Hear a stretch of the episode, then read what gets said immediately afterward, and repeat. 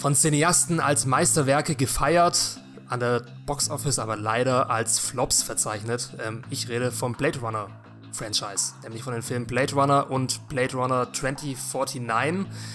Beide Filme, ja, da ist man sich nicht, sich nicht so ganz einig welcher denn jetzt der bessere ist, welcher überlegen ist. Und da wir sowieso im Rahmen unseres Podcasts mal unsere alten Formate wiederbeleben wollten, dachten wir uns, was kann es ein schöneres Filmduell geben, als Blade Runner und Blade Runner 2049 zu vergleichen, gegeneinander antreten zu lassen und in fünf Disziplinen zu messen. Und am Ende wird es nur einen Gewinner geben. Und ich bin echt gespannt, welcher Film es sein wird. Ich glaube, wir haben alle noch keine Ahnung, auf welchen Gewinner es herauslaufen wird. Und deswegen ist dieses Filmduell ja auch gerade so spannend, weil es allgemein eigentlich keinen Konsens darüber gibt, welcher der beiden Filme nun der bessere ist. Heute sind wir stark vertreten, nämlich einerseits mit mir, Kevan und außerdem mit am Start. Der Micha, grüßt euch. Moinsen, der Daniel ist auch dabei. Und Sebastian, hallo. So, und damit würde ich sagen, verschwenden wir keine Zeit und beginnen mit unserem neuesten Filmduell Blade Runner vs. Blade Runner 2049. Viel Spaß beim Zuhören.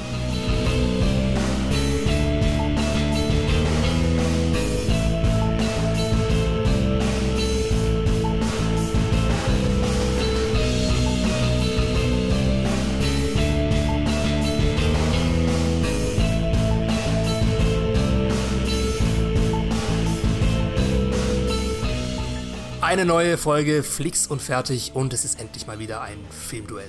Falls ihr uns noch nicht kennt, wir sind unter anderem als 4001 Reviews bekannt. Ihr könnt uns gerne auf unserer Webseite 4001reviews.de besuchen und unsere mannigfaltigen Formate durchstöbern. Wir schreiben Kritiken, Toplisten, Zusammenfassungen, alles was so das Cineastenherz begehrt und sind auffindbar auf unseren Social Media Kanälen unter 4001 Reviews. Und damit, ja, stützen wir uns ins Gefecht und erstmal sollten wir erklären, warum wir uns ausgerechnet diese Filme ausgesucht haben. Blade Runner vs. Blade Runner 2049. Was erhoffen wir uns aus diesem Filmduell? Was meint ihr? Ja, es wird auf jeden Fall insofern spannend, äh, dass es doch meiner Meinung nach äh, gerade qualitativ sehr große Unterschiede gibt, aber das ja, irgendwie beide Filme eine große Bedeutung hatten, meines Erachtens für, ja, äh, wenn man sie einordnet, äh, filmhistorisch, was sie da äh, alles hervorgebracht haben, was sie angestoßen haben, vor allem natürlich der, der äh, originale Blade Runner, beziehungsweise der alte Blade Runner.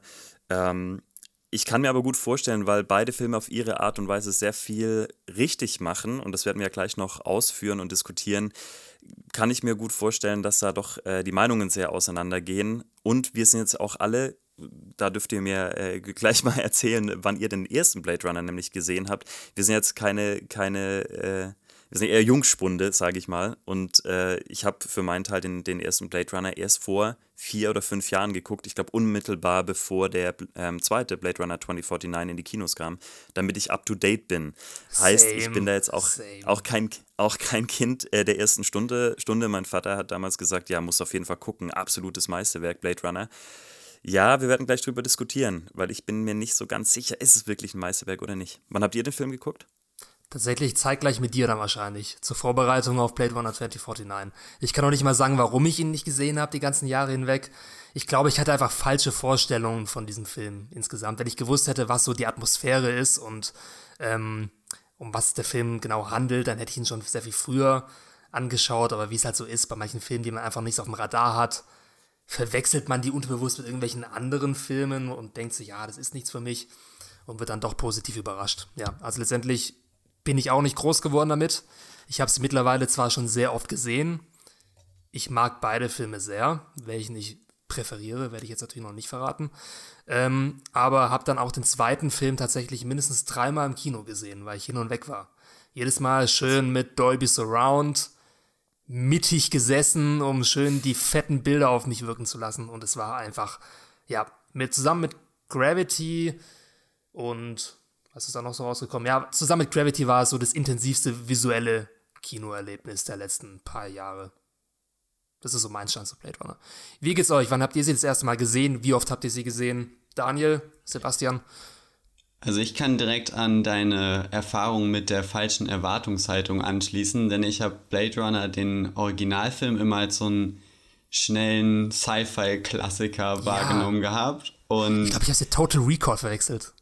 ja, genau, genau sowas. Ja. Der Name lädt auch irgendwie dazu ein, so Blade Runner. Also, wenn ich mir das, wenn ich mir nichts drunter vorstelle und nur diesen Titel habe, dann, also meine Gedanken waren wirklich komplett woanders, als ich den das erste Mal gesehen habe. Ich habe ihn tatsächlich mit meiner Familie gesehen, weil wir irgendeinen coolen Sci-Fi-Film abends gucken wollten und wir waren, glaube ich, alle danach, was haben wir gerade gesehen? Also, wenn man auch mit so einer ganz anderen Erwartungshaltung rangeht, dann hat er mir auch gar nicht gefallen. Also ich war komplett verwirrt danach und wusste überhaupt nicht, was ich davon halten soll, weil der ja schon auch ein stranger Film ist von der Atmosphäre und von manchen Dingen, die so passieren. Und für den zweiten Teil, weil ich großer Denis Villeneuve-Fan bin, habe ich ihn mir dann nochmal reingezogen. Ähm, auch den Final Cut, weil vorher habe ich einen anderen Cut gesehen und war dann begeistert. Also, weil mit der richtigen Erwartungshaltung rangegangen und richtig drauf eingelassen. Wenn man dann auch ein bisschen weiß, was passiert, dann kann man sich total drin verlieren. Und dann war ich natürlich auch begeistert von dem zweiten Teil, habe den auch zweimal im Kino gesehen. Und seitdem gucke ich die auch regelmäßig und habe mich jetzt auch sehr über die Ausrede gefreut, gestern Abend nochmal in beide Filme hintereinander eintauchen zu können. Also es wird auf jeden Fall spannend heute. Ich habe auch definitiv einen Favoriten, aber da werde ich auch noch nicht spoilern. Okay. Ja, wir haben, wie gesagt, schon ein kurzes Thema angesprochen. Welchen Cut des ersten Films verwenden wir jetzt für dieses Filmduell? Dazu kommen wir gleich, aber davor, Sebastian, wie ist dein Background zu Blade Runner? Ich muss mir jetzt Mühe geben, dass ich noch nicht verrate, welchen Film ich besser finde. Ich finde nämlich einen ganz eindeutig besser. Ähm, ich habe äh, den ersten vor Ewigkeiten gesehen und gar nicht richtig wahrgenommen, weil ich den irgendwann, glaube ich, nachts auf Arte oder so ein Quatsch geschaut habe, als der dann halt in, in irgendeiner restaurierten Fassung oder irgendwas lief. Ähm, und habe das, hab das gar nicht richtig, gar nicht richtig wahrgenommen, gar nicht richtig eingeschätzt und äh, dann irgendwie wieder weggelegt. Ähm, habe ihn dann, glaube ich, auch das nächste Mal gesehen als Vorbereitung auf den 2049. Ähm, und habe ihn, hab ihn ganz anders gesehen. Ähm, war dann aber im Kino und ja, ich habe 20, habe den, hab den zweiten Teil dann ungefähr zehnmal im Kino gesehen, weil ich mir, weil ich mir sicher war, den muss ich so oft im Kino sehen, wie es nur geht, aus den gleichen Gründen, die ihr gerade schon gesagt habt. Äh, das ist einfach so ein so beeindruckend, die, die, das auf so einer großen Leinwand mit so mit so gewaltigem Sound und so zu sehen. Ähm, ja, von daher, äh, ich habe hab jetzt durch die Blume, glaube ich, verraten, weil ich nicht besser finde, aber äh, äh das nehme ich jetzt mal, nehm ich, sei jetzt mal so hm. Wir tun einfach so, als ob wir es uns noch nicht erarbeitet haben. Aber ja, das wäre vielleicht, ich muss mir kurz diese Podcast-Idee notieren. In welchen Filmen waren wir am öftesten im Kino? Ich glaube, zehnmal, so oft war ich in keinen. Mein Rekord ist fünf. ich, ich muss kurz mal auch noch Sebastian lobend erwähnen, der sich äh, tatsächlich gestern noch äh, die zwei äh, Versionen reingepfiffen hat. Ich meine, Sebastian, korrigiere mich, wenn ich falsch liege, den Theatrical Cut sozusagen, also den Ursprungscut und den Final Cut, ist das richtig? Ja, ähm, äh, ich glaube, da war, da, da, muss ich jetzt direkt zurückrudern. Ähm, ich habe beide vorliegen und hatte den Plan, mir gestern beide noch anzuschauen. Allerdings war es dann auf einmal halb zwölf und ich war noch nicht mal mit dem ersten durch und habe dann gedacht, okay, gut, das schaffe ich leider nicht mehr. Ich habe auch nur den Final Cut jetzt nochmal geschaut in der Vorbereitung. Also, okay. also ich hätte es jetzt so gemacht, ich hätte den einen geschaut, hätte mir dann auf YouTube so eine Compilation von allen Änderungen angeguckt oder so, aber dass ja wirklich, die das vorgenommen hast, zweimal diesen ultra langsamen Film abends hintereinander zu gucken, das ist schon echt bemerkenswert. Also, der Final Cut ja. ist aber auch schon der bessere Cut wie Common Knowledge weiß. Triggered. Okay. äh, jetzt können wir mal kurz festhalten, also welch, für welchen Cut dazu kann, dazu kann ich jetzt ich, nicht viel sagen. Ich würde sagen, wir nehmen den Final Cut, oder? Ich bin auch für den Final Cut, ja. Sehr gut. Der, ja. wie im Common Sense, wie gesagt, ist das der Film, über den man spricht, wenn man heutzutage über den ersten Blade Runner Film spricht. Deswegen Blade Runner Final Cut versus Blade Runner 2049. Basta. Alles klar. So, dann können wir jetzt auch langsam zu den Spielregeln kommen und das Filmduell erklären. Welche Regeln gibt es? Und zwar vergleichen wir beide Filme in fünf Disziplinen die wir gesondert für, diesen, für diese Filme ausgewählt haben. Und wir diskutieren in jeder Disziplin, welcher Film da die Oberhand hat, welchen wir besser finden und geben dann am Ende jeder Runde jeder von uns jeweils einen Punkt. Entweder für Blade Runner oder für Blade Runner 2049. Und die fünf Disziplinen, in denen wir die beiden Filme messen, sind unter anderem die Handlung, also welcher Film hat die bessere Story, welcher hat die spannendere Dramaturgie. Dann wäre die zweite Disziplin ähm, die visuelle Umsetzung, also welcher Film sieht einfach nicer aus. Und drittens, was auch eng damit zusammenhängt, ist das Worldbuilding. Also wie alle wissen, äh, Blade Runner ist der Urvater des filmischen Cyberpunks und ähm, welcher der beiden Filme hat ähm, insgesamt dieses Universum mit interessanteren Ideen bereichert. Ähm, da kann man bestimmt auch ein paar schöne Dinge vergleichen. Und die vierte Disziplin wäre dann wiederum die Atmosphäre. Also welchen Film fanden wir insgesamt stimmungsvoller und immersiver? Auch wenn es da bestimmt äh, sehr viele Gemeinsamkeiten gibt, haben dennoch beide Regisseure ich schmeiße jetzt mal so einen Raum, Ridley Scott und Denis Villeneuve, sehr unterschiedliche Ansätze gewählt, was sie mit dieser Atmosphäre einfangen wollten. Und die fünfte und letzte Disziplin wäre dann der Tiefgang. Welcher Film hat die relevantere Aussagekraft? Welchen kann man äh, auf schönere Weise interpretieren? Welcher hat mehr Poesie? Und äh, das wird dann letztendlich die finale Disziplin sein. Im unwahrscheinlichen Fall, dass es einen Gleichstand gibt, ähm, haben wir noch eine spannende Extradisziplin für euch am Start, die wir jetzt noch nicht verraten. Gut, wie gesagt, für jede Disziplin, für jede Runde läute ich 10 Minuten ein. Also wir haben 10 Minuten Zeit, untereinander zu besprechen, welcher Film hier den Sieg verdient hätte und entscheiden uns dann im Anschluss danach an diese Diskussion, für welchen Film wir unseren Punkt vergeben. Seid ihr bereit? Yes. Yes. Yes. Gut, dann starte ich meine Uhr und eröffne das Filmduell Blade Runner vs. Blade Runner 2049 und wir reden über die Handlung. Welcher Film hat die bessere Storyline, die bessere Dramaturgie? Damit ist die Runde eröffnet. So. Da würde ich einfach mal den ersten Impuls reinschmeißen. Ihr könnt gucken, was ihr damit anfangt. Ich würde nämlich erstmal den, direkt den Take machen, dass der originale Blade Runner nicht unbedingt den Status hat, den er heute hat, wegen der Handlung. Also die Handlung ist schon ziemlich straightforward. Also wenn man es sich jetzt runterbricht, dann haben wir einen Protagonisten, der bekommt eine Aufgabe, mehrere Leute auszuschalten. Und das wird dann auch eigentlich gewissenhaft durchgeführt, Schritt für Schritt, bis das dann am Ende ein bisschen gebrochen wird. Aber dann ist der Film auch schon zu Ende. Und der andere Film, Blade Runner 2049, ist derartig komplex in der Handlung und sehr viel tiefgründiger und in, mhm. in sich selbst verschachtelt und ja. da würde ich also direkt mal eine Lanze für 2049 brechen. Okay. Ähm, ich stehe noch so ein bisschen zwischen den Stühlen, ehrlich gesagt. Also letztendlich ist die Struktur der beiden Storylines komplett unterschiedlich. Also der erste Film, Blade Runner, hat eine ziemlich klassische Drei-Akt-Struktur. Also am Anfang wird die Exposition ähm, mit fünf Sätzen schön abgefrühstückt, damit der Film sofort starten kann. Und dann ist er ziemlich straightforward. Auch wenn er äh, die ganze Zeit diese ähm, subtile Metaebene beibehält und Dinge nicht so erklärt, wie es ein normaler Blockbuster wahrscheinlich erklären würde. Aber im Kern in der Grundstruktur ist es dennoch ein sehr typischer, ein sehr typisch strukturierter Film mit äh, Anfang, mit Mittelteil und einem äh, klimatischen Finale.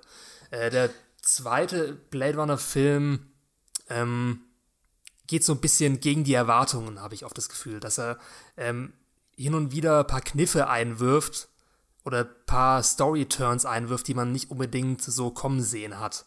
So ein bisschen dieses, ähm, Inverted Expectations, was mit den neuen Star Wars-Filmen so ein bisschen an, äh, an Aufmerksamkeit gewonnen hat, dass man genau das macht, was die, äh, was, was das Publikum nicht erwartet. Und das macht Blade Runner an einigen Teilen auch.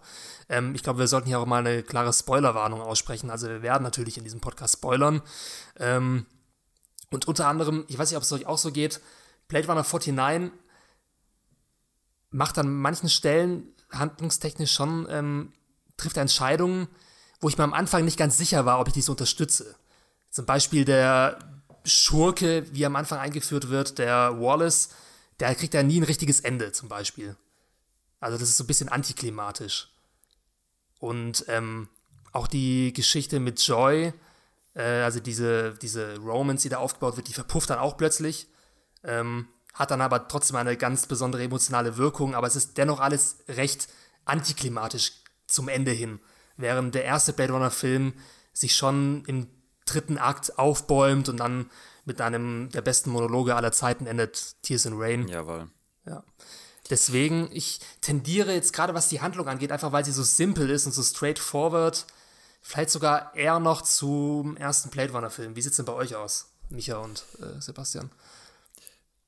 Also ich muss an der Stelle auch sagen, ähm, ich war das erste Mal, als ich Blade Runner äh, geschaut habe, sehr verwirrt von der Handlung, Daniel, da ging es mir wie dir, ähm, dass ich nicht genau wusste, weil so viele unterschiedliche Dinge passiert sind, die dann auch teilweise sehr willkürlich fast schon passieren. Also die Schießerei dann ähm, auf offener Straße, wo man jetzt auch nicht mehr weiß, okay, wer war nochmal der ausgebüxte Replikant und wer war nochmal der Auftraggeber. Da bin ich einfach nicht so ganz hinterhergekommen ähm, weil ich eben auch nicht genau wusste, worauf, worauf muss ich mich hier eigentlich gerade einlassen.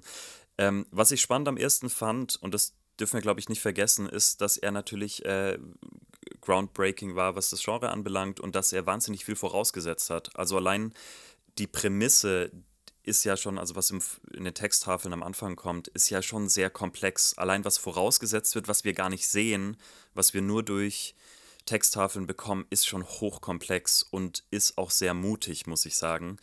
Ähm, wo ich sagen muss, okay, auch wenn der vielleicht eine klassischere Dramaturgie und Struktur hat, ähm, ist er an sich doch sehr verschachtelt auch, weil wir ganz viel auch nicht wissen. Das äh, wird einfach vorausgesetzt. Das heißt, wir, wir springen wirklich in eine Handlung rein, die schon wahnsinnig tief irgendwie verankert ist. Das, die Welt wird hingeklatscht, wir kommen gleich noch auf das Worldbuilding ähm, und du merkst, so, das ist schon ziemlich ausgecheckt. Ähm, das muss ich erstmal beim ersten zugute halten. Und beim zweiten finde ich natürlich die Geschichte, was jetzt äh, Ryan Goslings äh, Figur anbelangt, ist tragisch und bricht unfassbar mit, mit Kinokonventionen, nämlich dass wir eigentlich eine klassische Heldenreise haben und dieser Held tatsächlich auch für sich denkt, er ist hier mit diesen, mit diesen implementierten äh, Erinnerungen. Er denkt natürlich, er ist der Held der Geschichte und am Ende ist er es auf eine Art und Weise, aber er ist nicht der klassische Protagonist. Ja. Und das ist einer für mich der krassesten Twists und Aha-Momente, die ich in den letzten zehn Jahren im Kino hatte, ähm, wahrscheinlich so mit Inception gefühlt, ähm, wo ich so dachte, das ist ja eine ganz kleine, das ist eine ganz kleine Erkenntnis am Ende, aber die hat mich wahnsinnig berührt. Das heißt, auf einem emotionalen Level äh, hat er mich noch mal einen ganzen Tacken mehr gecatcht für mich recht, ist es ja. gerade für mich ist es gerade ein Teil. Ich bin nicht sicher, weil die so fundamental unterschiedlich sind. Ich warte jetzt mal Sebastians Meinung ab ich würde dir voll, voll zustimmen, Michael, die sind fundamental unterschiedlich und die wollen auch ganz unterschiedliche Dinge. Also der erste Film ähm, ist ja, du hast es ja eben schon angedeutet, äh, äh war total, ähm, ja, hat, hat dieses Genre überhaupt erst erfunden, dass, dass, er, dass er dann bespielt. Und an der Stelle ging es nicht darum, eine krass komplexe Geschichte zu erzählen, sondern eigentlich eine simple Geschichte mit unfassbar komplexen Mitteln zu erzählen. Also auch diese, diese, ganzen, diese ganze emotionale Verwirrung. Ähm, ich glaube, diese ganze Diskussion darüber, welchen Cut man schauen soll, da ist ja immer, spielt ja immer mit, dass Ridley Scott den mehrfach geändert hat, weil er dann doch wieder irgendwas klären wollte und noch Szenen eingefügt hat, wieder rausgeschnitten hat. Ähm, ich glaube, diese Verwirrung ist aber trotz dieser Diskussion, um welchen Cut es sich handelt, absolut notwendig für diesen Film, weil genau darum geht es ja. dem Film, dass man, dass wir nachempfinden, wie verwirrend eigentlich diese Welt ist. Es, man weiß in dieser Welt nicht, wer wer ist und genauso wissen wir das als Zuschauer auch nicht. Manchmal sehen wir Figuren und checken irgendwie später erst, ah, okay, die ist jetzt auch eine Replikantin oder irgendwas. Und genau darum geht es diesem Film, dass er uns einfach nichts erklärt, sondern uns diese Verwirrung dieser Welt, dieses Uneindeutige nachfühlen lässt. Und ich glaube, im zweiten Film geht es gar nicht so sehr darum, uns irgendeine Verwirrung nachzuzeigen, sondern da ist relativ klar alles. Wir wissen von Anfang an, ah, okay, ja. sogar unser Polizist ist inzwischen ein Replikant und der ist ein Replikant und alles wird eigentlich sofort klargestellt. Wir sehen, äh, okay, seine, seine Freundin äh, ist nur ein Hologramm. Es gibt keine Fragen darum, wer die Leute sind. Das heißt, diese Verwirrung ist gar nicht da, ähm, sondern es geht hm. um die Implikationen, die dann dahinter stehen. Die Welt ist inzwischen eingeordnet, ähm, dahingehend, dass wir, dass wir klare Label haben, aber wir haben sie trotzdem noch nicht ganz verstanden. Deswegen ist es dann eine wesentlich komplexere Geschichte äh, und man muss muss sich dann quasi ja. einen Schritt darüber hinweg machen, dass wir erstmal erstmal irgendwas einordnen müssen. Und ich glaube, deswegen wollen diese beiden Filme was ganz anderes. Ja, Ihr beide habt es ja gerade ziemlich klar gemacht. Also, wenn man das jetzt mal so zusammenfasst, ist Blade Runner 2049 eher der Film, der emotional mitreißt, der eine klare Agenda hat, mehr oder weniger, die er erzählen möchte. Und bei Blade Runner, dem Originalfilm, da lebt ja auch so ein bisschen die Faszination von der Undurchsichtigkeit, die an den richtigen Momenten gestreut wird. Also diese Fragen, die einfach heute noch diskutiert werden, wie ist, äh, ist Deckard jetzt wirklich ein Replikant oder nicht? und diese ganzen Sachen, die einfach äh, bewusst ähm, eben uneindeutig gelassen werden. Also typisch Inception-Ende. Das macht sie die Faszination vom ähm, ersten Blade Runner für mich aus. Aber tatsächlich geht es auch mir so, dass ich vom zweiten Blade Runner-Film, obwohl er viele Erwartungen invertiert, wie wir jetzt herausgefunden haben, dennoch einfach auf einer emotionalen Ebene mehr mitgerissen hat und ich konnte mich auch besser identifizieren also mit, vor allem mit einigen Themen, die da angesprochen werden. Ja. Ähm, deswegen, ja, ich hänge immer noch zwischen den Stühlen. Ich habe keine Ahnung. Vielleicht sollten wir jetzt langsam mal ähm, ja, ein Fazit ziehen. Wir haben noch eine Minute Zeit. Was sagt ihr denn zum Ende? Welches Ende gefällt euch ich besser? Noch Schaffen wir das noch in einer Minute? Micha. Achso, äh, boah, äh, welches Ende fand ich besser?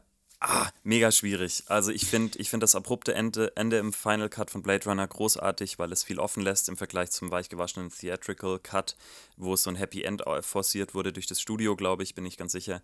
Ähm, mich hat mich hat 2049 unfassbar berührt am Ende, weil es ein, äh, ein Ende, also ja, weil eine Erwartung gebrochen wurde und, und, und wir haben diesen Replikanten Polizisten im Schnee liegen, der gerade tatsächlich was Gutes gemacht hat ähm, aber eben nicht diese Bedeutung oder diese Lebensbedeutung erhalten hat, die er dachte. das hat mich berührt und deswegen sage ich 2049. 3, 2, 1, 0, okay. So, wurde die da umgestimmt oder nicht? Also, ich überlasse jetzt gerne mal, Micha, dir deinen ersten Vote für Handlung, obwohl es eigentlich ja, schon offensichtlich ich, ist. Ja, ich habe, also genau, ich habe jetzt äh, gerade eigentlich nur, eine Laudatio auf 2049 gehalten. Ich bin voll hin und her gerissen. Ich würde mich trotzdem äh, für 2049 empfehlen, weil er äh, aussprechen, weil er mich einfach, ja, mehr berührt hat. Alles klar, 1 zu 0 für 2049. Daniel, an wen geht deine Stimme? Ja, ich war ja auch schon relativ eindeutig vorher. Das hat sich jetzt auch nicht ganz so doll geändert. Äh, ich würde definitiv auch bei meiner Stimme für 2049 bleiben. Okay. Sebastian. Ich würde auch eindeutig für den zweiten Teil für 2049 stimmen, äh, aus dem Grund, dass ich einfach ein offenes Ende alle an sich ein bisschen billiges äh, äh, Erzählmanöver finde und so ein nachhaltiges, emotional berühren und man denkt noch lange drüber nach, deutlich gelungener. Alles klar, dann steht es 3 zu 0 für Blade Runner 2049. Gut, einfach nur, weil ich anders sein will, gebe ich jetzt meine Stimme mal dem ersten Blade Runner. Also ich stehe wirklich, ich stehe wirklich genau zwischen den Stühlen. Ähm, gebe dem das ja. jetzt doch für Blade Runner, äh, weil ich tatsächlich mehr über den ersten Teil nachgedacht habe, was eben an den undurchsichtigen, an dem undurchsichtigen Storytelling liegt und an den Mysterien, die gestreut werden. Gut, damit steht es jetzt 3 zu 1 für Blade Runner 2049 nach der ersten Runde. Und können eigentlich schon gleich mit Disziplin 2 beginnen. Und zwar die visuelle Umsetzung. Welcher der beiden Filme sieht geiler aus? Gut, ich stelle wieder die Uhr. 10 Minuten ab jetzt. Jo, das ist jetzt natürlich auch die Frage, ähm, äh, ja, zeitmäßig einzuordnen. Ähm, Blade Runner, der originale Blade Runner sah natürlich für seine Zeit auf jeden Fall gut aus. Äh, ich finde nicht alle, ich finde nicht alle Elemente gelungen. Ähm, ich finde auch die, die großen Settings und die äh, feuerspuckenden Türme, die da rumstehen. Ich weiß gar nicht, was für eine Stadt ist denn? Äh, ist Los das in Detroit gedreht? Ist aber Los Angeles, ne? Ähm, Finde ich nicht immer gelungen, auch für die Zeit nicht. Also es ist natürlich auch äh, die Ära von Sci-Fi, von Star Trek, von, von Star Wars und so weiter konnte ich nicht komplett mit dem Look. Ähm, fand ich auf dem Boden, die Bo auf dem Boden gebliebenen Szenen äh, um einiges imposanter. Ähm, das ist für mich ein ganz großes Plus. Ich finde, der sieht nichtsdestotrotz fantastisch aus und tatsächlich auch im Final Cut haben sie nochmal einiges rausgeholt, was davor irgendwie eine kaputte Lagerhalle war und dann plötzlich aber nach Sci-Fi aussah. Ähm, ja, ich finde Blade Runner sieht fantastisch aus. Ähm, wird auch da, muss ich natürlich sagen, Blade Runner 2049, holy fuck, es ist halt Denis Villeneuve, der weiß auch, wie er gute Bilder hinkriegt und äh, was er möchte und was diese Bilder aussagen. Ähm, für die Zeit würde ich sagen, ähm, finde ich Blade Runner eigentlich ziemlich geil. Dummerweise war ich ja noch nicht geboren. Ich weiß nicht, wie geht's euch, wie geht's euch damit? Also, also, es ist schwierig, das, es ist schwierig jetzt für uns als 90er-Kinder irgendwie das einzuordnen, auf jeden Fall. Ich finde noch nicht mal so sehr. Also ich finde, dass der erste Blade Runner-Film unglaublich gut gealtert ist. Im Vergleich zu vielen anderen Filmen aus den 80er Jahren. Ähm, das stimmt auf jeden Fall, ja. Und vor allem verfolgen ja beide Filme unterschiedliche visuelle Konzepte. Also ich hatte immer mehr das Gefühl, hm. dass Blade Runner, der Originalfilm, wirklich so der Ursprung des kompletten Cyberpunks ist. Du siehst so diese total ähm, heruntergekommenen, versifften Ghettos gepaart mit den vielen Sci-Fi-Elementen, Neonlichter, diese verspielten Nebelschwaden, die durchs Bild fliegen und die Scheinwerfer, die manchmal komplett unsinnig einfach irgendwo äh, durch, die, durch den Himmel schwirren. Ähm, also der erste Teil ist sehr verspielt visuell. Und Denis Villeneuves visueller Stil ist ja eher dieses minimalistische, gigantische, dieses ähm, total, ja. Äh, mit wenig Mitteln extrem große Bilder erzeugen. Sehr viele farbliche Flächen, anstatt eine große Dichtheit an irgendwelchen Elementen, die man im Hintergrund sehen kann. Aber ich fand allgemein, hm, gut, wir reden jetzt hier von visueller Umsetzung und doch nicht von Atmosphäre. Das geht natürlich auch Hand in Hand. Deswegen, ja, das ist schwer. Ähm, ich glaube, ein wichtiger Punkt, den man, den man berücksichtigen muss, ist auf jeden Fall die Nachwirkung, die das Ganze hat, weil du hast es ja gerade schon gesagt, äh, dass, dass der, der Film hat, hat Grundlagenarbeit geleistet, was das Genre angeht und tatsächlich unfassbar viel Einfluss gehabt. Also nach Blade Runner sah kein Science-Fiction-Film mehr äh, so aus wie vorher. Nach Blade Runner sah jeder ja. Science-Fiction-Film aus wie Blade Runner. Das ist schon selten in der Kinogeschichte passiert, dass ein Film so krass durch seinen visuellen Stil geprägt hat. Ähm, ich glaube, das muss man auf jeden Fall, äh, das können wir auch aus, als 90er-Kinder beurteilen, dass das eine unfassbare Meisterleistung äh, der, der, der, der, der visuellen Umsetzung war. Total, ja. Voll. Also ich kann mich total Kayvan anschließen. Ich finde es auch sehr schwer von äh, Atmosphäre zu trennen, irgendwie, die visuelle Umsetzung, eben dadurch, dass beide Filme komplett ein komplett unterschiedliches Ziel verfolgen. Also bei dem originalen Blade Runner sind es auch diese hohen Räume, die total dreckig und dunkel sind und wo dann das Licht da durchfällt und dann hast du irgendeine Puppe, die da unten im Erdgeschoss steht als Silhouette. Das ist irgendwie ein ganz stranger visueller Stil und wo du dich wirklich in der Welt verlieren kannst und so eine ganz düstere, dreckige Sci-Fi, wie der Cyberpunk halt ist. Also da ist halt ja. komplett das Ursprung des Genres ähm, und der neuere ist halt spot on. Also jeder Shot mhm. sitzt so, wie er sitzen soll. Ich weiß nicht, ob das ja. bei dem Originalen auch so ist. Das, das schwingt auch, ich finde, ein sympathischer Flair mit, dadurch, dass das irgendwie alles so ein bisschen unpolished und dreckig aussieht. Aber bei Villeneuve sieht halt, das, man sieht, dass die Zeitspanne dazwischen und man sieht, dass es ein krass moderner Film ist und dass Villeneuve jeden Fitze seiner Shots bewusst setzt. Und das sind irgendwie total unterschiedliche Zielsetzungen, weshalb ich die Kategorie auch ganz schwer zu entscheiden finde irgendwie. Ich finde aber tatsächlich, dass gerade dieses jeder einzelne Shot sitzt, jeder einzelne Shot ist ein kleines Gemälde, dass es für mich eher für den ersten Blade Runner stimmt. Äh, dass es für mich eher für den ersten Blade Runner spricht, weil in Blade Runner 2049 gab es schon dann so einige Szenen, die visuell dann eher sehr casual, beinahe jetzt nicht langweilig, aber einfach relativ normal in Szene gesetzt wurden. Gerade die Szenen, die so ein bisschen klaustrophobischer sind, wie ähm, im Polizeigebäude oder ähm, die Intro-Sequenz. Also alles, was in geschlossenen Räumen stattfindet, hat der erste Blade Runner-Film für mich stilvoller in Szene gesetzt.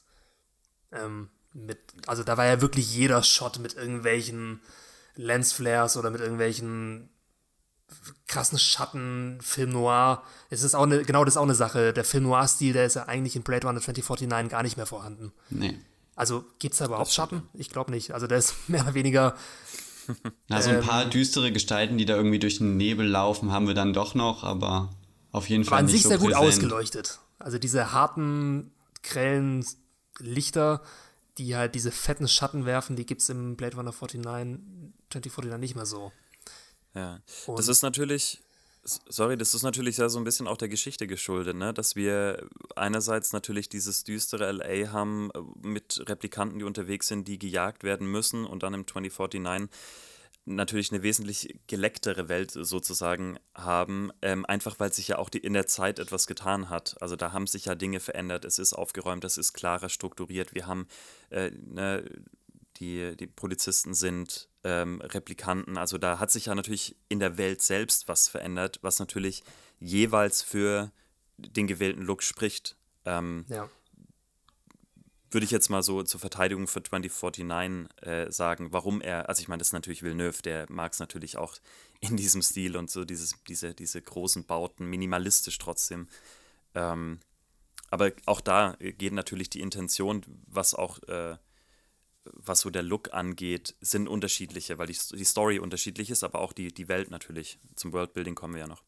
Glaube, wenn du von 2049 jeden einzelnen Frame als Plakat anordnen würdest, also nebeneinander, dann hättest du einfach das perfekte Moodboard für diesen Film. Das müsstest du gar nicht erst zeichnen. Also das, das sind halt wirklich drei Farben, die im 2049 überwiegen, nämlich blau, gelb und grau. Und die ziehen sich halt durch den kompletten Film.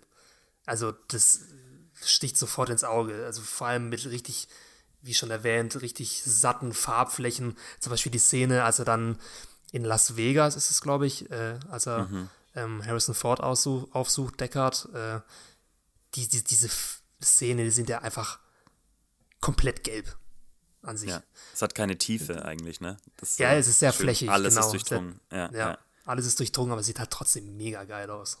Ja, also eigentlich könnte man das ja auch noch als Pro-Argument im Prinzip für 2049 sehen, dass der visuell auf jeden Fall vielfältiger ist. Also der erste hat die ganze Zeit diese moody Atmosphäre und die Lichtstrahlen, aber dann hat 2049 auch noch so eine Elvis Presley-Szene dazwischen in dieser, in dieser Konzerthalle, wo dann diese Lichteffekte immer aufflackern in dieser krass geilen Szene, wo die sich gegenseitig kämp- be- bekämpfen. Also vom allein von der Vielfältigkeit her ist bei dem zweiten, glaube ich, auf jeden Fall mehr da. Ja, ja und Also die Hoffnungslosigkeit. Oh, sorry, sorry, ja, sag. Ja, ich, sorry. Äh, mich hast du eben ein bisschen überzeugt, Daniel, nämlich mit dem Argument, dass äh, der zweite Film auch in der visuellen Umsetzung zeigt, wie viel Zeit vergangen ist und also sogar durch das Visuelle erzählt und, und uns diese Welt irgendwie ein bisschen näher bringt. Da hatte ich noch gar nicht so drüber nachgedacht, aber da hast du, hast du vollkommen recht, dass das, dass das eigentlich eine ganz schöne, ganz schöne krasse Leistung ist, dass wir, dass wir durch das Visuelle checken, wie sich diese Welt entwickelt hat. Ähm, also ich, ich, ich bin eventuell sogar gerade dadurch ein bisschen umgestimmt worden, muss ich sagen. Okay, interessant. Also was ich noch hervorheben möchte, was ich wirklich, also davon will ich einfach ein Wallpaper haben. Die letzte Szene, das Finale von Blade Runner 2049, als dieses Flycar in der Bucht liegt mit seinen Strahlern, die einerseits eben diesen gelben und den blauen Ton haben und dieses graue Wasser dann immer wieder drüber schwappt und es vereint einfach alle Farben, die diesen Film ausmachen. Und es sieht einfach, es sieht so pervers aus. Also es ist richtig, richtig geil. Ah, schwer. Ich glaube, ja, Zeit ist in fünf Sekunden vorbei. Und ich habe mich schon entschieden tatsächlich. Es war wieder sehr knapp. Ähm, aber wenn es jetzt wirklich rein um die visuelle Umsetzung geht, würde ich meinen Punkt diesmal an Blade Runner 2049 vergeben. Das heißt, es steht jetzt 4 zu 1, eieiei, für Blade Runner 2049. Micha? Ja, dann äh, gehe ich mal mit dem Rough and Dirty Look und sag Blade Runner. Ähm, ich liebe Blade Runner 2049 auch vom Look, ähm, muss aber sagen, mir gefällt natürlich dieses düstere, dreckige, ekelhafte äh, des ersten Teils wahnsinnig gut und ähm, ich finde dieser, dieser Mut auch von damals, der muss belohnt werden. Für mich, äh, ja, mein Punkt geht an Blade Runner. Daniel? Also, ich finde es echt schwer, aber ich glaube, ich würde jetzt bei mir persönlich Mut und visu rein visuelles nochmal trennen wollen und mich allein von dem optischen dann auch für 2049 entscheiden. Du denkst wie ich. Sehr gut. Dann steht es 5 zu 2 für 2049.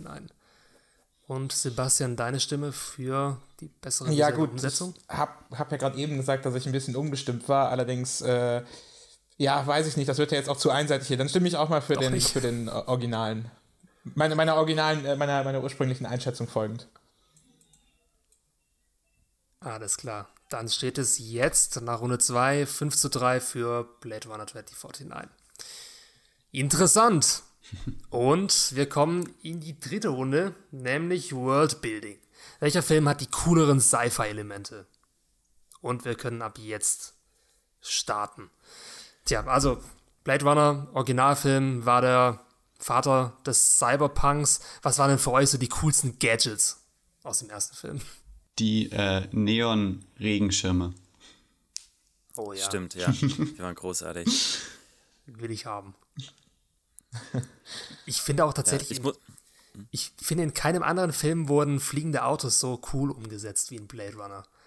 Mhm. Weil die heizen nicht so. Das ist nicht so, dass die jetzt hier, das mit denen mit 300 km/h über irgendwelche ähm, krassen Parcours fährst oder so, sondern die fliegen halt so normal, wie man halt auch Auto fährt. Von draußen prasselt der Regen auf die Scheiben und du steuerst hier irgendwelche ähm, Hochhausdächer an das hat so eine richtig geile Atmosphäre und du fühlst, ich fühle auch im ersten Teil mich so richtig hineinversetzt, wortwörtlich, wortwörtlich in diese fliegenden Autos. Ich finde die mega cool. Ja, ich, ich fand diesen, ah, wie heißt denn dieser Test? Ist es Void Kampf, Void Kampf äh, Test, äh, durch den die Replikanten äh, praktisch entlarvt werden. Ja. Das fand ich auf jeden Fall im, im originalen Blade Runner. Es kommt ja auch, glaube ich, im 2049 kommt ja sowas ähnliches auch noch vor. Kannst du es mal erklären, äh, ich, ähm, was so die Idee hinter diesem Test ist? Also, so wie ich das verstanden habe, geht es ja äh, darum, durch gewisse Buzzwords, die da auf diese potenziellen Replikanten einprasseln und also ich glaube, da wird ja das Auge in, ins Visier genommen, die, die Iris-Pupille, was auch immer, wie es sich verändert, wenn gewisse Begriffe genannt werden und anhand derer also der, der emotionalen Ausschläge oder das Ausbleiben dessen kann man wohl rauskriegen, ob das jetzt ein Replikant ist oder nicht. Im ersten Blade Runner geht es ja auch dann darum, dass die teilweise so komplex sind, dass es nicht mehr geht. Also das, das äh, entwickelt sich ja auch im Laufe des ersten Films. Ähm, fand ich damals eine wahnsinnig beeindruckende Szene, ähm, wenn, wenn Deckard da den, äh, nee, stimmt gar nicht, er schaut nur zu, wie ein Replikant befragt wird. Äh, ich fand das abgefahren, ähm, fand ich eine mega creepy und mega stimmige, also gerade wenn es um, um die gesamte Welt geht, äh, eine wahnsinnig stimmige Idee. Fand ich irgendwie ja. crazy. Man soll emotional getriggert werden oder aus der Bahn geworfen werden, indem immer unerwartet genau, ja. äh, von rechts mit dem Haken irgendwelche Buzzwords äh, in Fragen. Ganz genau. Werden. Ja. ja. Das ist schon, schon ziemlich cool, ja. Ja, ich da haben sie ja auch, auch dadurch. Sag du, sorry.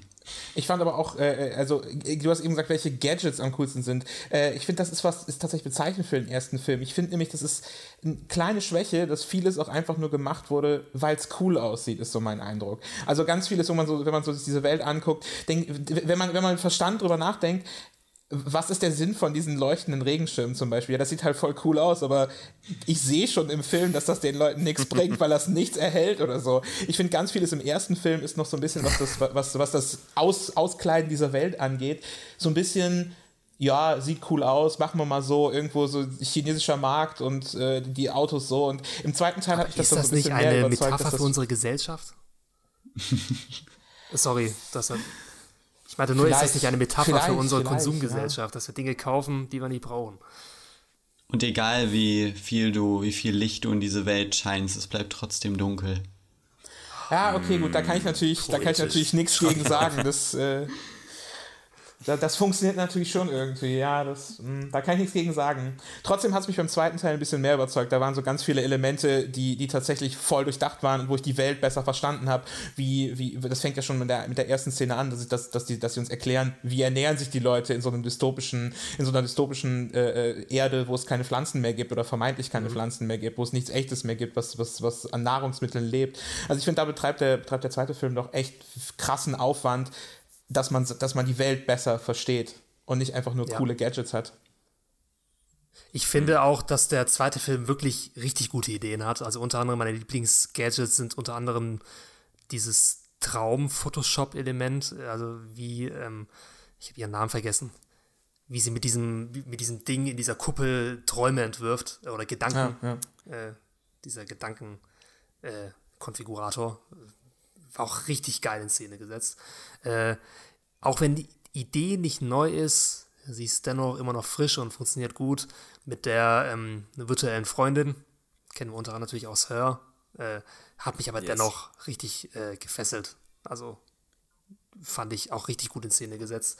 Ähm, ansonsten finde ich tatsächlich, dass in Blade Runner 2049 diese Ideen, diese ähm, Everyday Gadgets äh, so ein bisschen isoliert werden. Die werden so isoliert vorgestellt und weniger als Teil der ganzen Welt. Also du siehst im ersten Blade Runner Film eben diese ganzen äh, Dinge so im Hintergrund, beiläufig. Also Passanten benutzen die oder sie machen auch nicht immer wirklich Sinn für die Handlung. Sie werden halt einfach in diese Welt gestreut und das massig. Und im zweiten Film ist es mehr so, dass die Welt für mich sehr leer wirkt, was wahrscheinlich auch absolut beabsichtigt ist. Du hast auch viel weniger Statisten allgemein in den die Villeneuve Film. Es gibt immer unglaublich wenig Statisten. Ist, ist, ist es schon mal aufgefallen irgendjemandem oder fällt es nur mir auf? Also es ist alles einfach, es wirkt einfach alles einsam, ausgestorben. Und im ersten Film ist es halt dieses wuselige, dreckige, ähm, heruntergekommene.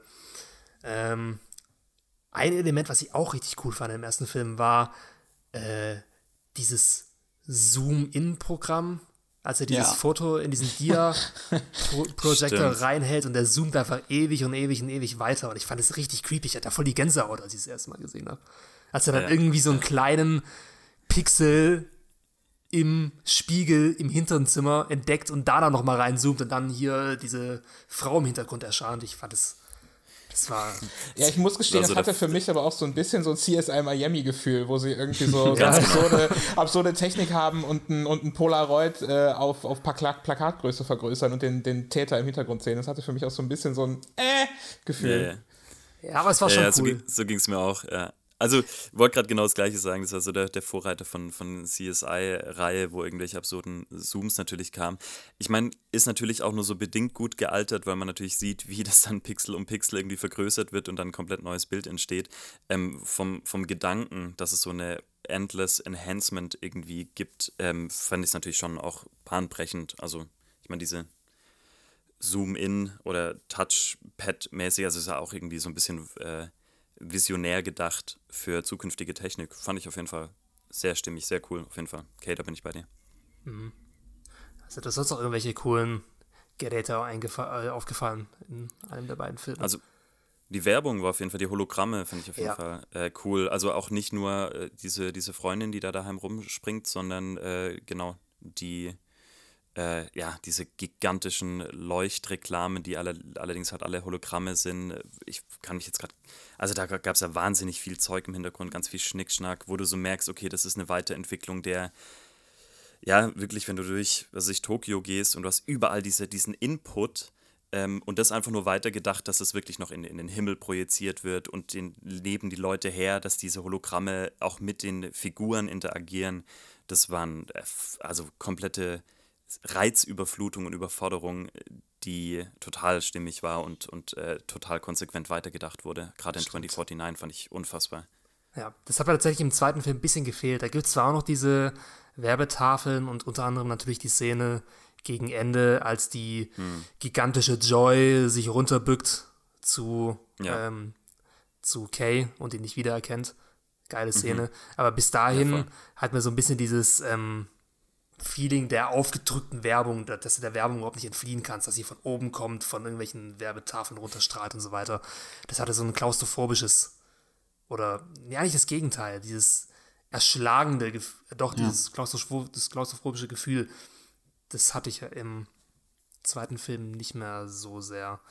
Ähm, tatsächlich habe ich jetzt insgesamt zusammen, also im ersten Film die Welt besser atmen können. Also ich habe sie mehr gespürt.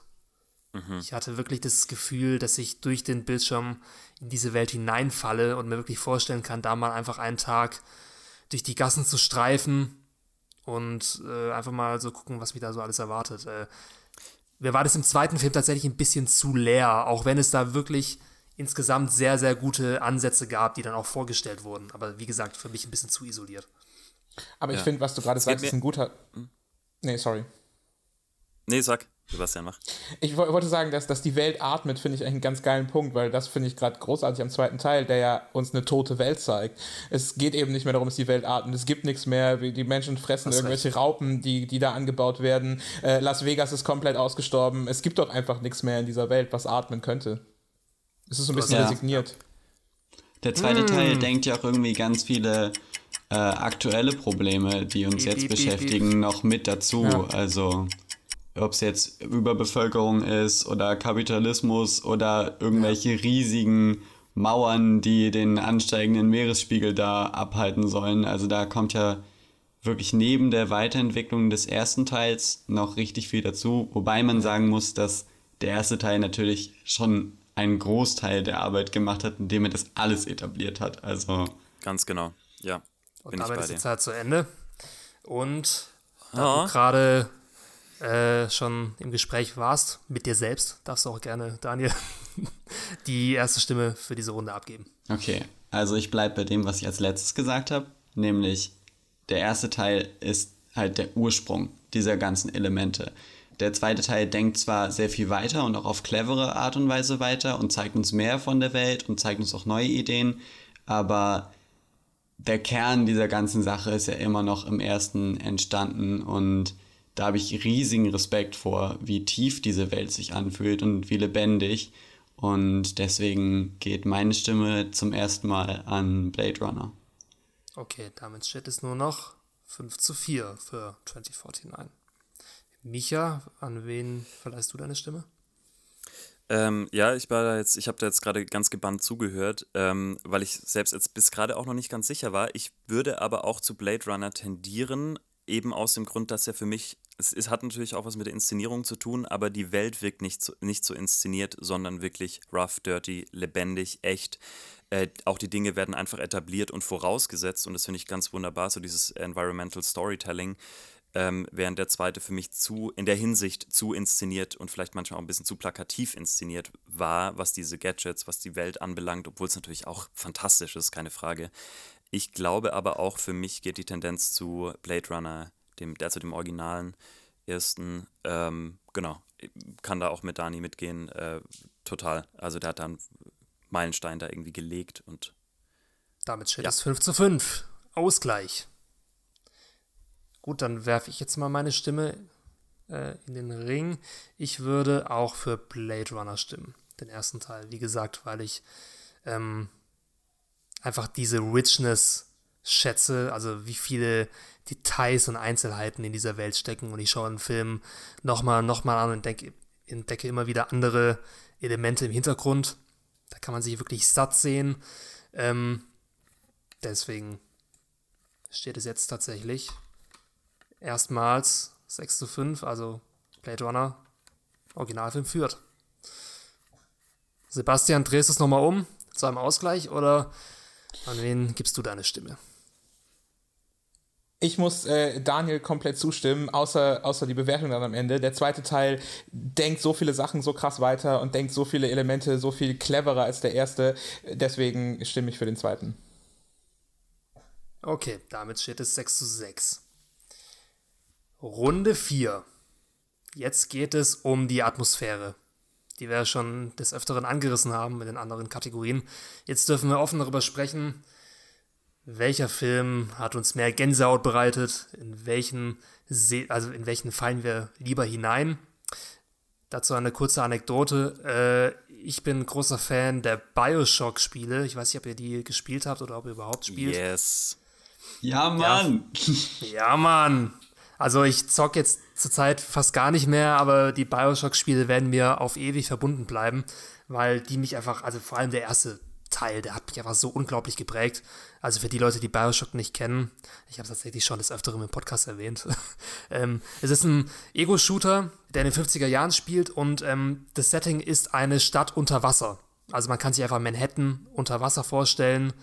paar Zombies mit hineinwerfen und alles richtig abgeranzt herunterkommen lassen und dann hat man äh, Rapture aus Bioshock und ich fand diese Atmosphäre immer so einzigartig von diesem Spiel, bis ich irgendwann tatsächlich mal Blade Runner angeschaut habe und gemerkt habe, aha, Bioshock ist sehr, sehr ähm, stark äh, inspiriert vom ersten Blade Runner Film, was das Sounddesign angeht, also dieses Sounddesign mit den Werbeslogans oder mit diesen Jingles, die da immer eingeblendet werden, äh, diese ja, bisschen industriellen Geräusche, die da einfach irgendwo im Hintergrund mitschwirren und natürlich dann ähm, auch die, äh, die visuelle Umsetzung, also diese düsteren Kameraeinstellungen mit bunten Neonlichtern, die sich im Wasser in den Pfützen spiegeln und Regen geht äh, an den Scheiben herunter und so weiter. Das fängt ziemlich gut die Atmosphäre ein, die ich in Bioshock so geil fand. Und deswegen habe ich mich sofort nach den ersten zehn Minuten auch in Blade Runner verliebt, als ich ihn das erste Mal gesehen habe. Obwohl natürlich, ja, Blade Runner zuerst war, aber für mich tatsächlich nicht. Wie ist es bei ja. euch?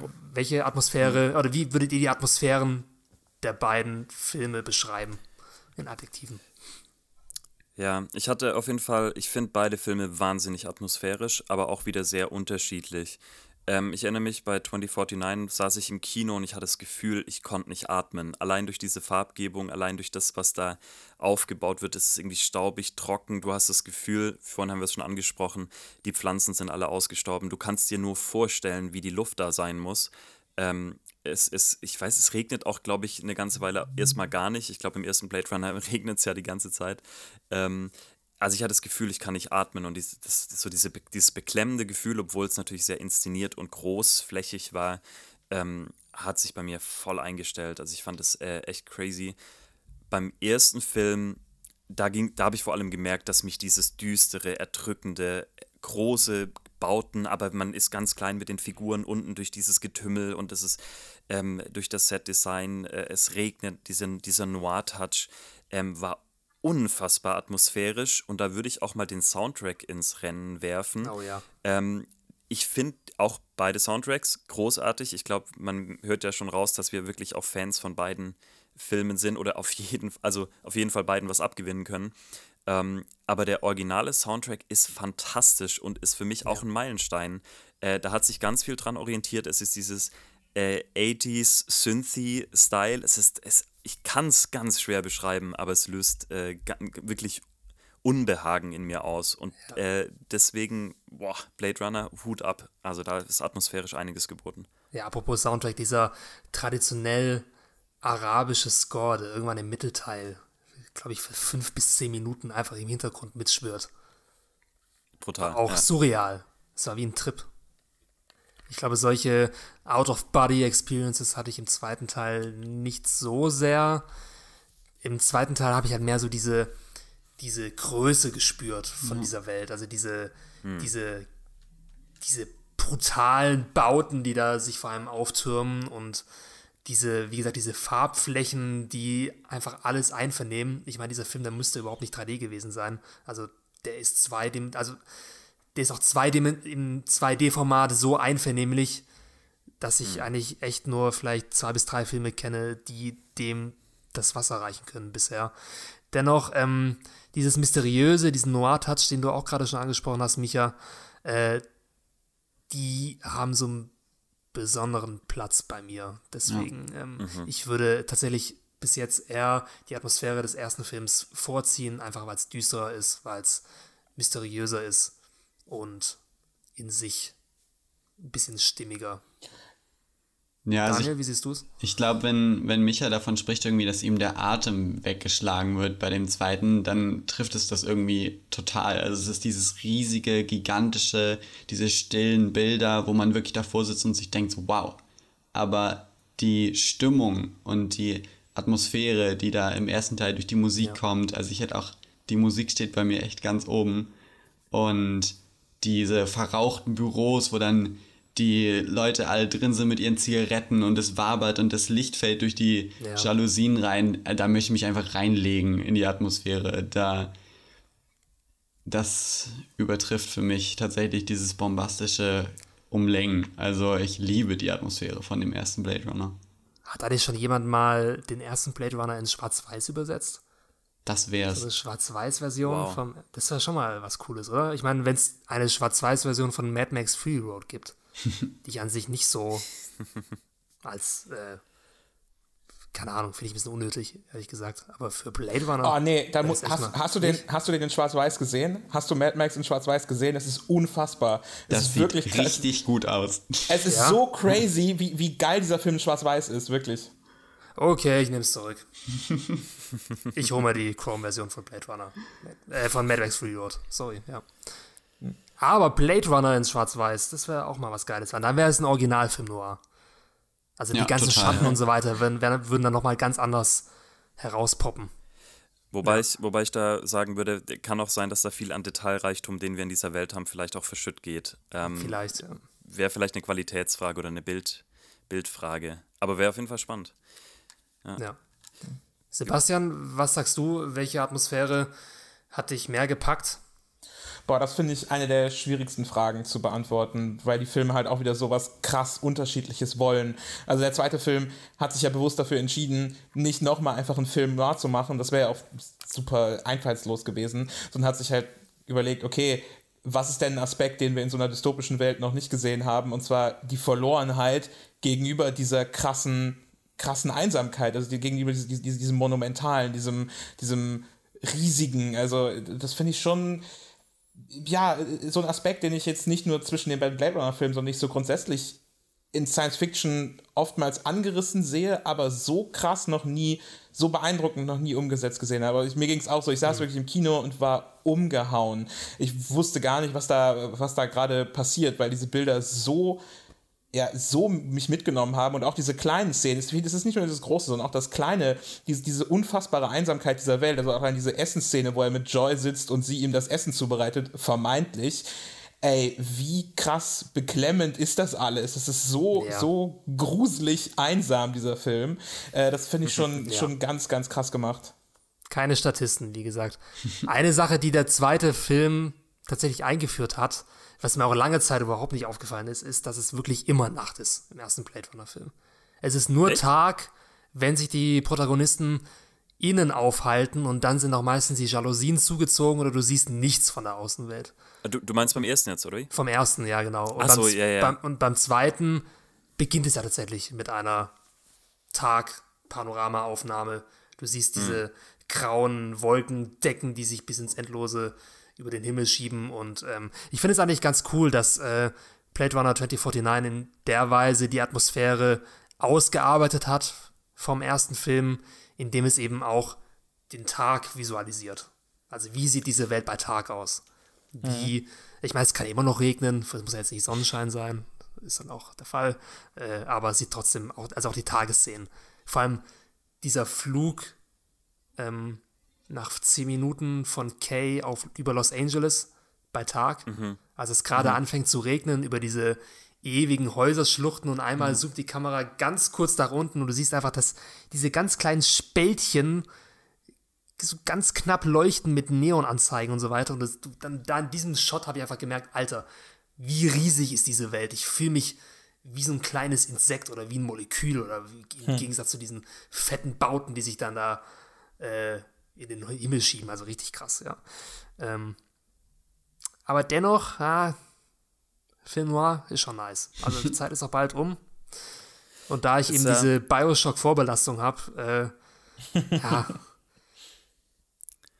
ist er doch, ja, ist der erste schon ein bisschen mehr hängen geblieben bei mir. Vor allem was das Sounddesign angeht. Also, Ich, ich meine mich auch erinnern zu können, dass äh, die Nacht im ersten Jahr nur eingeführt wurde als Dauerbegleiter, weil äh, ich, ich meine, sie haben es in Detroit gedreht, äh, korrigiert mich, wenn ich falsch liege, ähm, aber sie haben gemerkt, die Welt, die, also sieht nach nichts aus, wenn das Tag wäre. Sie kriegen die Welt nicht so hin, auch mit den finanziellen Ja. Mitteln. Und dann haben sie gesagt, okay, mach mal Nacht ein paar Neon-Reklamen und Regen und dann sieht das fett aus. Und dann haben sie kurz mal Cyberpunk äh, revolutioniert oder erfunden. Ähm, Klar, ähm, finde ich auf jeden Fall im zweiten auch spannend, dass du Tag, Tag hast und äh, trotzdem, Sebastian hat es ja gesagt, auch äh, du bist trotzdem erschlagen und es ist trotzdem krass und du hast diese grauen Dunstwolken überall. Also das bräuchte die Nacht gar nicht, um das gleiche Gefühl heraufzubeschwören.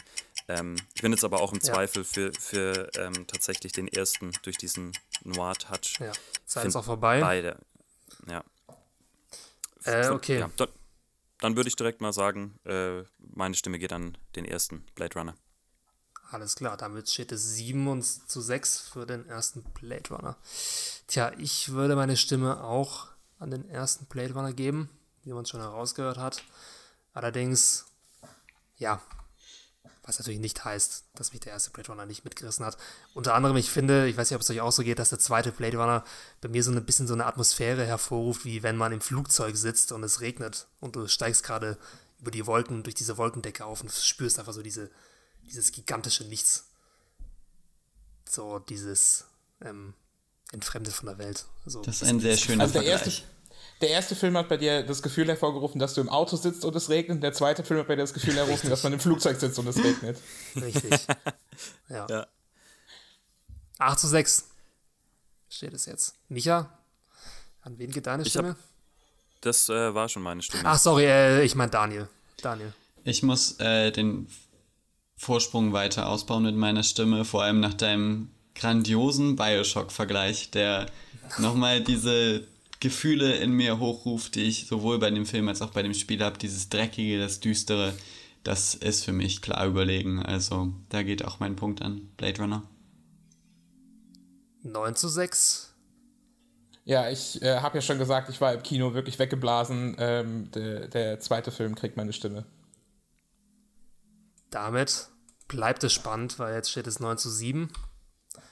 Wir haben noch vier Stimmen übrig und eine Disziplin. Das heißt, äh, es bleibt Kopf an Kopf. Tja, die letzte Disziplin ist Tiefgang. Welcher Film hat die relevantere Aussagekraft? Welcher Film ist poetischer? Ich starte die Uhr. Mal schauen, was wir hier alles zu besprechen haben. Ich bin gespannt. Und los geht's. Tja, jetzt wird's. Wer hat sich vorbereitet? Wer war gut in Gedichtsinterpretation in der Schule? Micha, ich übergebe jetzt einfach mal dir das erste Wort. Ja, ich finde es total schwierig, auch da. Also ich finde, ich fand jetzt die wenigsten äh, Kategorien äh, super eindeutig. Ähm, auch da, ähm, was sind die Aussagen der, der Filme? Ähm, es ist im zweiten auf jeden Fall, Sebastian hat es vorhin gesagt, diese ja, Einsamkeit im Angesicht des Bombasts und des, des alles besiedelt Habens.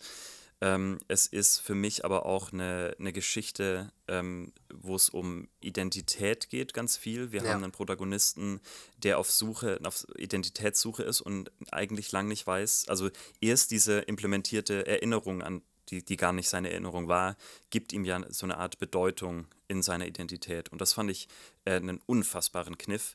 Ähm, dann zu sagen, ja, es geht eigentlich um, um, ja, wer bist du, was macht dich vielleicht auch menschlich, ne? Das ist ja die Schlussfrage. Er, er handelt letztendlich ja nach diesen Emotionen, obwohl er weiß, dass er nicht diese auserwählte Person ist, von der er glaubt, ähm, sie zu sein.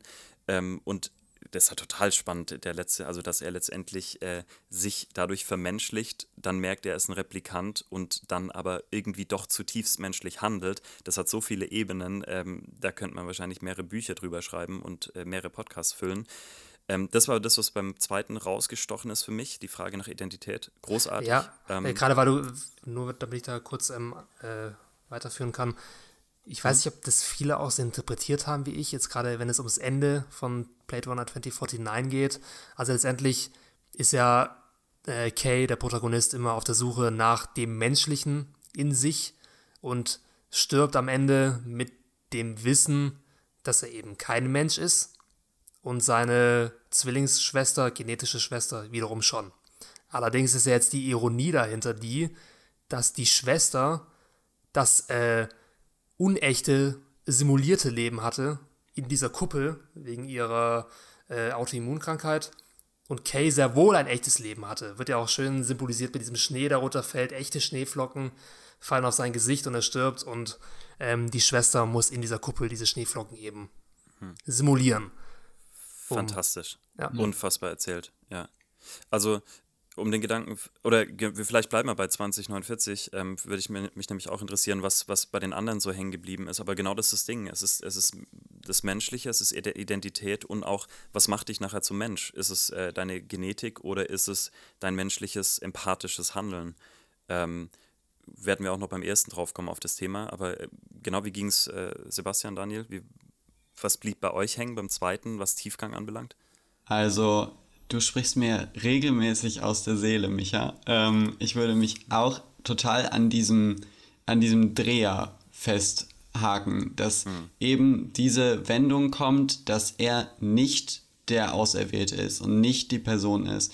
Aber in einer Welt, wo es, wo alle einsam sind, wo alle isoliert sind, aber sich alle wünschen, jemand zu sein und vor allem diese Replikanten als Volk jemand sein wollen und sich eine Identität erträumen, dass wir das als Publikum fühlen, dadurch, dass wir mithoffen, dass er der Auserwählte ist, dass wir mit ihm diese Reise begehen, dass wir denken, er ist es, er wird jetzt groß rauskommen, äh, spiegelt dieser Film seine Message total auf uns und lässt uns das total fühlen. Und ich finde, das geht auch noch voll über ihn hinaus. Also dann gibt es diese eine Szene, wo alle sagen, wir haben alle geträumt, dass Stimmt. wir das Kind Stimmt. waren. Und ja. selbst die äh, Love heißt sie, glaube ich, äh, die Bösewichtin, ja. als die gegen Ende denkt, sie hat Kay umgebracht, sagt sie, sie ist halt die Beste. Und das ist auch in ihrer Welt das Streben nach mehr und das Streben nach etwas sein. Aber sie hat diesen Druck in dieser Corporation-Welt und unter diesem Wallace sich beweisen zu müssen. Und es reflektiert diese, dieses Identität finden und eine sie eigene Persönlichkeit finden in einer so einsamen und leergefegten Welt in jeder Ecke. Und ja. das geht für mich so, so, so tief. Also, das ist echt richtig krass. Ich finde, tatsächlich haben beide Filme, sowohl der erste Film als auch der zweite Film, viel mit Identität zu tun. Ähm, der erste Film beschreibt es mehr auf einem gesellschaftlichen Level, weniger persönlich. Und der zweite Film eben auf einer emotionalen Ebene. Also du siehst ja auch im ersten Film äh, weniger die einzelnen Protagonisten, Charaktere, die sind relativ undurchsichtig und relativ unpersönlich dargestellt meistens, sondern du siehst jemanden im Kontext dieser riesigen ähm, dekadenten, obwohl nicht unbedingt dekadenten, aber äh, überfüllten Welt, in der einfach jeder so mehr oder weniger versucht, seinen Platz zu finden. Und Deckard so ein bisschen außen vor gelassen wirkt. Also er hat Aber da muss ich zu einem gewissen Grad widersprechen. Der erste Film macht ja? das auch, ist auch sehr am Persönlichen interessiert. Also wir sehen ja auch die Beziehung zwischen den, zwischen den Replikanten, also das, das der, äh, wie heißt der, Betty oder wie der, der, der, der Blonde, wie heißt er nochmal? Ich weiß seinen Namen gerade nicht. Roy. Ähm, wie ist der? Roy, Roy Betty. Roy Betty, genau. Ähm, dass, äh, dass der ja auch äh, zu Emotionen fähig ist. Das ist so der Punkt, den der Film mehrfach bringt, wo wir ihn äh, äh, äh, trauern sehen oder lächeln sehen oder weinen sehen oder sowas. Ähm, allerdings finde ich, ist das alles so ein bisschen im ersten Film noch sehr viel einfacher. Also die Frage, was bedeutet es, ein Mensch zu sein, ist ja, ist ja das, die gesamte philosophische Unterbau dieses Films. Mehr, mehr, mehr geht es im Film nicht. Und das finde ich beim zweiten Film eben deutlich ausgearbeitet. Also wir sehen so viele Aspekte mehr und so viel, auf so vielen Ebenen mehr, was, wie diese Frage zu beantworten ist oder wo man sich Gedanken machen kann über die Frage, was es heißt, eigentlich ein, ein Mensch zu sein oder was es heißt, äh, äh eben eine, eine Seele zu haben, sagt Kay ja, glaube ich, im, im zweiten Teil. Ähm, also ich finde ja. den zweiten Film einfach deutlich ausgearbeiteter. Tatsächlich hast du recht. Ähm, du hast mir jetzt gerade nochmal dahin geführt, dass im ersten Film eigentlich ja die Antagonisten, die wirklichen Protagonisten sind, ja. die auch mit einer Seele sozusagen ausgestattet äh, sind. Also was man aber erst am Ende dann merkt, dass sie eigentlich sich menschlicher verhalten als viele Menschen, die man im ersten Film sieht äh, wie zum Beispiel ja. Tyrell oder die Detektive und zum Teil tatsächlich auch Deckard. Ja. Wo man, gut, ist aber auch ein Mensch, keine Ahnung. Aber ja, das war eigentlich auch ein schöner Twist im ersten Film, dass man am Ende einfach sieht, okay, wie festgefahren sind wir mit unseren eigenen Erwartungen, was ähm, Mensch ist, was menschlich ist und was nicht, was wir als menschlich labeln und was nicht. Und am Ende halt sich herausstellt, okay, wir haben eigentlich den kompletten Film missinterpretiert. Weil eigentlich ist Deckard der Antagonist und die anderen ja. sind die Protagonisten. Nur invertiert. Ja. Ein Film, aber ein Thema, was ich jetzt im ersten Film tatsächlich nicht so sehr äh, gesehen habe, war das Thema Liebe. Also sie ist zwar oberflächlich schon vorhanden, ich, ist es aber nicht so ausgearbeitet wie im zweiten Film, ja. weil da werden ja verschiedene Konzepte von Liebe auch vorgestellt. Also und vor allem auch wie, ähm, was Liebe wirklich ist. Zum Beispiel, was ist das zwischen Kay und Joy? Ist das Liebe? Ist es auf jeden Fall einseitig? Was ist das zwischen ähm, Deckard und seiner verschollenen Tochter? Ich meine, da gibt es auch ein Zitat von Deckard, wenn du jemanden lieben willst, musst du dich, ach, jetzt muss ich es paraphrasieren, ähm, musst du dich, musst du jemand ganz anderes sein, als du wirklich bist. Sowas in die Richtung sagt er. Und ähm, letztendlich wird diese Frage auch nie wirklich beantwortet. Natürlich nicht. Was Liebe denn jetzt wirklich ist, macht ähm, diese gleich doppelt ähm, maschinelle Beziehung zwischen einem Replikanten und einer KI ist es trotzdem das Menschlichste, was wir in diesem Film sehen. Mhm. Obwohl beide sozusagen keine Menschen sind. Also, was ist, was ist Liebe? What is love? Baby, don't hurt me. Ja, also ich finde, ich finde nach, ich finde beide, äh, Sebastian hat es vorhin gesagt, dass, dass der erste Film eben auch, es geht um diese Menschlichkeit, um Identitätssuche, die Replikanten, also genau, dass da auch ein Twist drin ist, die, die Replikanten fordern ja auch letztendlich ihre Identität ein ähm, und, und suchen ja danach und wollen ja auch ein längeres Leben, weil sie sagen, na okay, also darum geht es ja im ersten Teil, dass sie eigentlich ja sterben würden oder sie sterben ja dann auch ähm, aber sie wollen letztendlich länger leben, weil sie sagen, okay, unser Leben ist wert, gelebt zu, äh, zu werden. Ähm, wobei das jetzt für mich noch nicht so um diese, äh, ähm, sagt man es jetzt ganz groß, so Berufung oder, oder die, die ähm, keine Ahnung, ich weiß nicht, wie ich es umschreiben soll, so die Daseinsberechtigung oder Bestimmung, Bestimmung ist vielleicht das richtige Wort, ähm, wo es im zweiten Teil für mich auch konsequenter oder richtig konsequent weitergedacht wurde, wo diese Bestimmung oder diese Vision oder ein Ziel zu haben, ähm, den, den Copy as Kay ähm, äh, genau letztendlich erst zu, ja, zu Handlungen bewegt und letztendlich ja irgendwie menschlich macht. Und ich finde es im ersten auch gut, ich finde im zweiten ist es aber sensationell weitergedacht und wirklich stimmig, konsequent ähm, und dann nochmal eine ganz andere Tiefe reingebracht ähm, in diese Frage um die Identität und wer sind wir denn was macht uns menschlich. Also genau, um es um. vorweg, ja, um es vorwegzunehmen, äh, meine Stimme geht ganz klar mit einem dicken Ausrufezeichen an 2049. Gut, das heißt, es steht mit welcher Stimme, es wird spannend, 9 zu 8 für Blade Runner. Gut, dann würde ich mal meine Stimme vergeben. Und zwar, ähm, gerade weil der zweite Film mehr Themen anspricht, mit denen ich mich auch persönlich mehr identifizieren kann, geht meine Stimme auch an Blade Runner 2049. Und jetzt wird es richtig spannend. Jetzt steht es 9 zu 9. Theoretisch könnte es einen Ausgleich geben.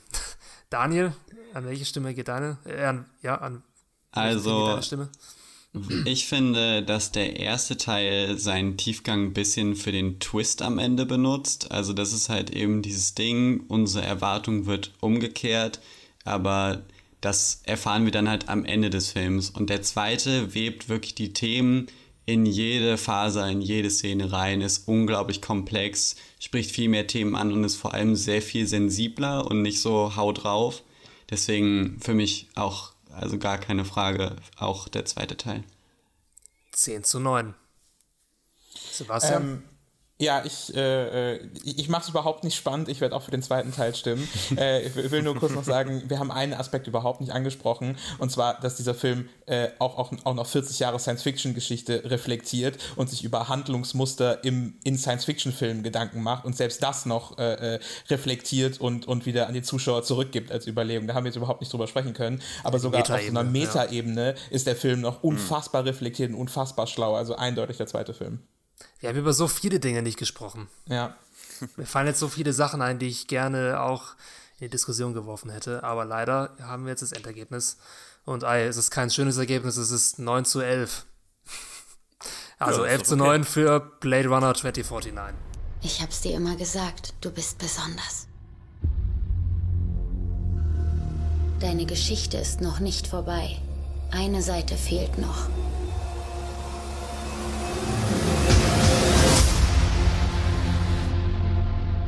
Erwartet oder Ja, nicht erwartet? Und jetzt haut mal raus, was waren eure anfänglichen Favoriten? Daniel, du hattest einen. Nee, wer hat einen ganz klaren Favorit? Sebastian hatte den ganz klaren Favorit. Okay. Den haben wir mittlerweile, glaube ich, alle auch schon erkannt. Von daher, Micha, was war denn dein Favorit? Mein, ähm, mein Favorit war auch der zweite. Ähm, als Gesamtkonzept hat er mich einfach insgesamt äh, einfach fertig gemacht und, und umgehauen.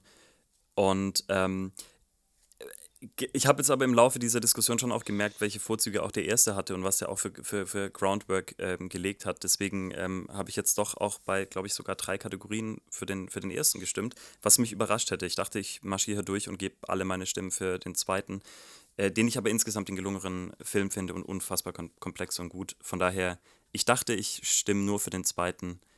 Äh, ja, war spannend jetzt, dass es doch anders äh, passiert ist und ich habe jetzt auch viel neue Impulse für diese Auslegung der Filme auch bekommen. Cool. Daniel? Also mein Favorit war auch der zweite.